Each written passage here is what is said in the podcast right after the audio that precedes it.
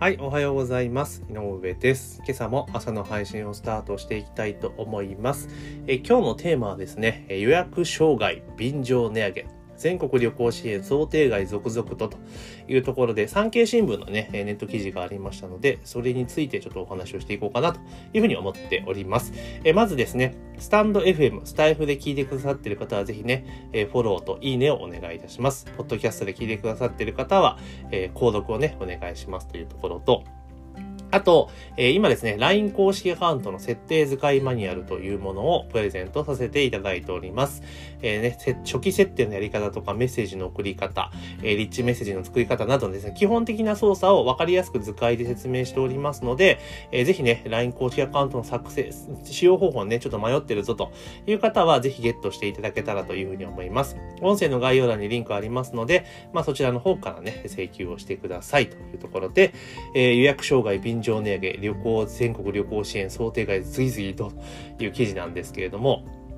まあ始まりましたよね。まあ昔で旧 GoTo トラベルですよね。それが始まったんですけれども、まあこれ想定外っていうかもう全部想定内じゃねえとか思うんですよね。予約が集中して取れないとか、あとはまあ便乗値上げが起こるってことなんて、まあ想定できたわけじゃないですか。ね。だからもう政府が何もしてないだけじゃんって個人的に思ったりはします。なんでかっていうと、だって GoTo トラベルっていうのをやってたわけじゃないですか。だからそこでの、まあそのなんつうかな、あの、消費者の動向とかっていうのがわかるわけですよね。で、旅館側がどういう動きをしたかっていうのも全部見えてるわけじゃないですか。だからそれ踏まえれば、ね、そんな想定できるわけじゃないですか。だから、そこに対して、何らかの、なんていうかな、例えば便乗値上げしないとか、えそういったことを手は打てたはずなんですよね。で予約障害発生しないようにしたりとかね。できたはずなんだけれども、多分何もやってないからこそ、まあこういった、えお粗末な事態に陥るんじゃないかなというふうに思います。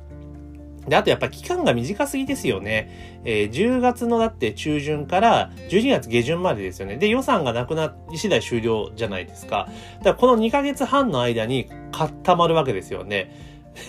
じゃないですか。そしたら、集中するがなって話ですよね。だから少なくとも3月末とか、まあある程度の幅を持たせて、えー時間軸を設定しておかなかったら、まあこうなるのは見えてますよね。だって、この期間内に予約しなきゃ、なね、行かなきゃもったいないよっていうのがあるわけだから、まあ当然いっぱいになるよねって。で、予約も取れないよねっていうのはま言うまでもないかなというとこですね。だからあとはまあ感染症対策がどうじゃこうじゃとかいう細かい縛りでその申請させてとかいう事務手続きもめちゃめちゃやっぱ時間かかってるわけですよね。で、そもそもの話で言うと、これ GoTo トラベル一旦中止していて、その後またやるぞって言ってたわけだから、なんでその間にいろいろなんつう制度設計したりとか、その旅館とかにね、そのなんつうかな、申請とかさせとかなかったんだろうな。いつ始まってもいいように、え準備をしとかなかったのかなって思うんですけどね。ほんとバカですよね。はっきり言って。うん。っていう風にちょっと思ったりはしますよね。で、まあ、便乗値上げに関しても、これ、まあ、旅館側からしたらね、ちょっと、ちょっと、じゃあ乗せるかってなるのは、もう当然じゃねえって思うんですよ。なんでかって言ったら今まで散々、あれじゃないですか。ね、やれ行動制限じゃどうじゃこうじゃってなってきたら、まあ、心理的にね、まあ、いい悪いをちょっと置いといたりにしても、まあ、値上げしたくなる気持ちもちょっとわからなくもないなとは正直思ったりします。で、結局この全国旅行支援っていうものも、こう期間を2ヶ月半ぐらいの間に絞っちゃうと、そこに結局集中しちゃうわけじゃないですか。えそしたら、人集まったらまた感染広がっちゃわねみたいな話がまた出てきて、またややこしいことになりますよね。で、また最近第8波がどうじゃこうじゃってまた言い始めていて、いうこともあって、またこれでもまたメディアがわーわー騒ぎ始めたら、っていう話になりますよね。だから、ある意味こういうので結構分散させるっていうことが、まあ、大義名分として重要なわけじゃないですか。ね、だって旅館とかにその感染症対策をって求めてるのであれば、その動きっていうのも分散させるように、やっぱしていくべきじゃないですか。ね、だからそういうのをもっと工夫しないと、ダメなんじゃないかなっていうふうに思ったりはしますよね。だから、本当なんか今の、ね、あんま政府批判とかしたくないけれども、ちょっと大丈夫なんかいっていうのが正直思ったりはしますよね。やっぱりもう、岸ダメっすよね。うん。だからその前任と前々任、だから安倍さんと菅さんが優秀すぎたから、もう、ある意味、なんか、あれなんだろうなって、あの、岸田さんみたいなのが、今までの政治家さんなんですよ、きっと。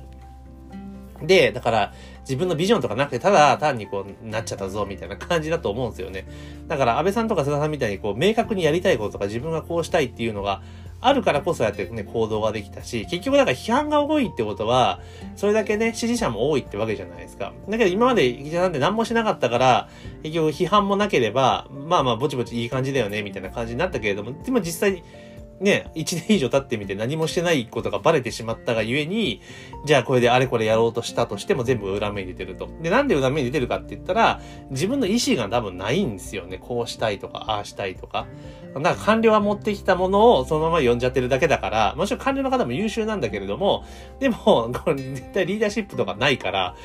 っていうことなんですよね。だからまあ今こういう状況になってるんじゃないかなという気はすごくしています。で、こういった旅行支援とか、あと飲食店の支援やらないのかなってすごく思うんですよね。旅行業界も結構しんどかったけど、飲食も結構しんどかったじゃないですか。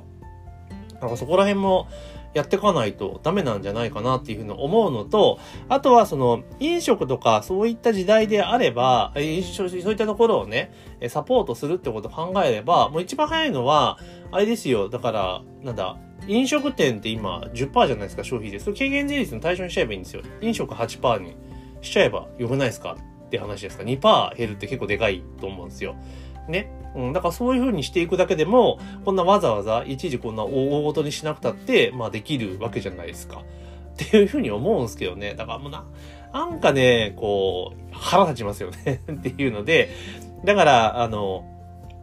まあね、まあこう、もうしばらくはね、変わらないんだろうなっていうふうに思うんだけれども、ただ、こういったなんか政府がこう、ボンクラね、とんでもないことやり始めちゃうと、なんかまた、ね、民主党みたいなそういうまた余計悪いようなところにね、人々の金が流れちゃうのはやっぱ良くないなっていうのが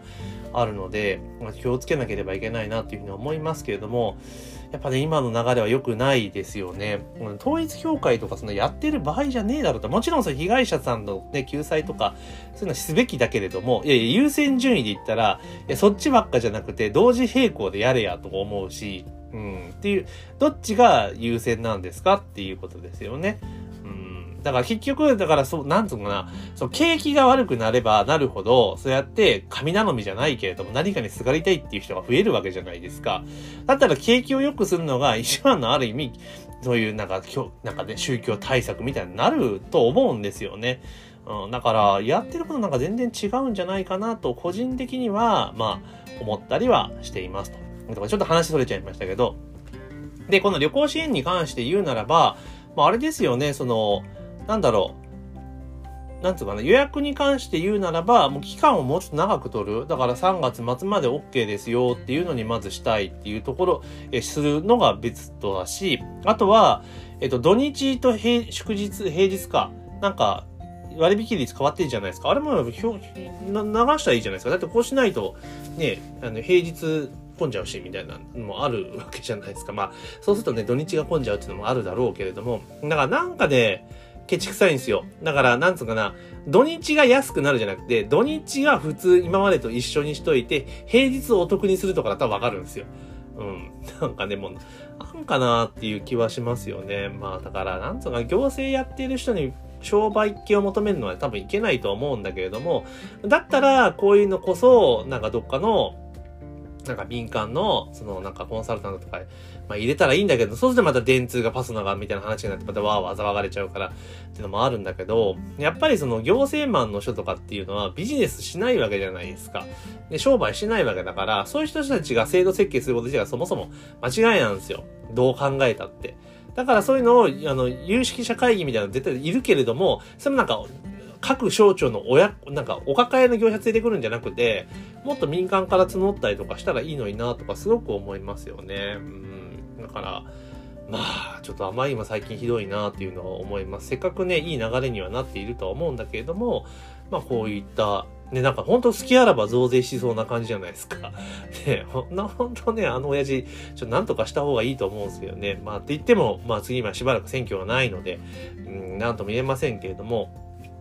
まあこのね、来年の春統一地方選挙で、ね、自民党が苦戦したとかいうなってくればまた状況は変わるでしょうし、で、まあ公明党と連立組んでいる以上は多分しばらく解散総選挙がないですよね。だって統一地方選挙、